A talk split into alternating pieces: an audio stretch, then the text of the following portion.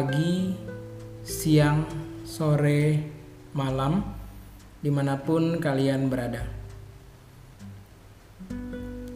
Devosi kita hari ini terambil dari kitab Daniel 1 ayatnya yang ke-8 yang berbunyi demikian. Daniel berketetapan untuk tidak menajiskan dirinya dengan santapan raja dan dengan anggur yang biasa diminum raja.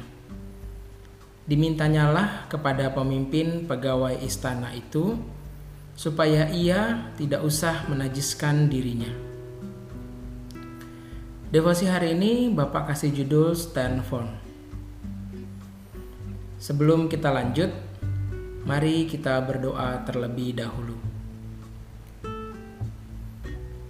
Bapak, hari ini kami kembali datang ke hadiratmu untuk bersama-sama berdevosi. Kami mengucap syukur untuk segala pertolongan dan penyertaan Tuhan hari ini. Kiranya Tuhan yang berbicara secara pribadi kepada kami lewat devosi hari ini. Kami boleh makin mengenal Tuhan, mengerti isi hati Tuhan, dan hidup sesuai dengan apa yang Tuhan mau.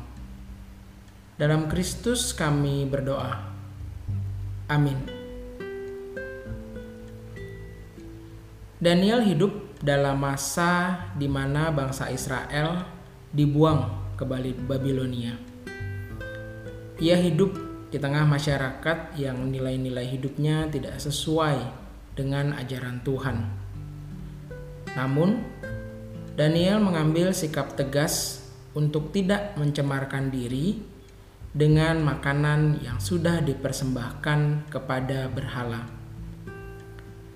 Relasinya yang kuat dengan Tuhan membuat Daniel memilih memperkenankan hati Tuhan ketimbang terlarut dengan mengikuti keinginan dunia saat itu yang jelas tidak berkenan di hadapan Tuhan. Martin Luther pernah berada di tengah lingkungan dengan nilai-nilai yang berbeda dengan yang ia pelajari dari Alkitab melihat ajaran dan praktik gereja yang menyimpang dari Alkitab, ia membuat 95 tesis yang ditempelkan di pintu gereja di Wittenberg. Ia mengirim salinannya ke Uskup Agung Mainz dan menyebarkannya secara luas di wilayah Wittenberg. Gereja lalu memanggilnya untuk mempertanggungjawabkan perbuatannya. Gereja tidak mau mendengar argumentasi Martin Luther. Parlemen Worms tahun 1521 menyatakan Luther telah melanggar hukum. Ia dinyatakan mengajarkan ajaran sesat. Seluruh tulisannya dinyatakan terlarang bagi masyarakat. Hukuman terberat yang bisa didapat oleh Luther saat itu adalah dipenggal kepalanya. Namun Luther tidak gentar, tetap berdiri teguh, mempertahankan kebenaran yang diperolehnya dari pemahaman akan firman Tuhan. Bahkan, Luther menerbitkan Alkitab bahasa Jerman agar masyarakat bisa membaca Alkitab dalam bahasa yang mereka pahami. Hidup adalah pilihan. Di balik setiap pilihan yang kita buat, akan ada konsekuensi yang mengikuti. Bagian kita adalah memilih dengan konsekuensi terbaik. Jika kita melihat dan menelaah setiap pilihan-pilihan yang ada, sebenarnya pilihan itu hanya ada dua jenis: menyenangkan Tuhan atau tidak, berkenan di hadapan Tuhan atau tidak. memuliakan Tuhan atau tidak.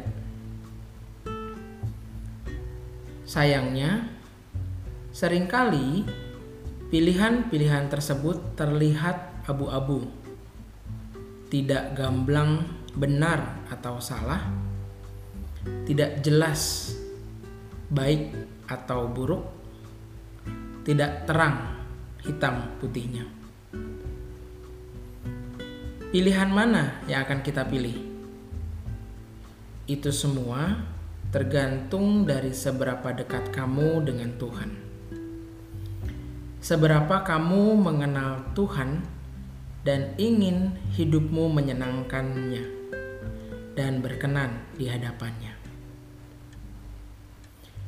Sudahkah kita hidup mencintai Tuhan lebih dari apa pun dan membenci dosa lebih dari apa pun?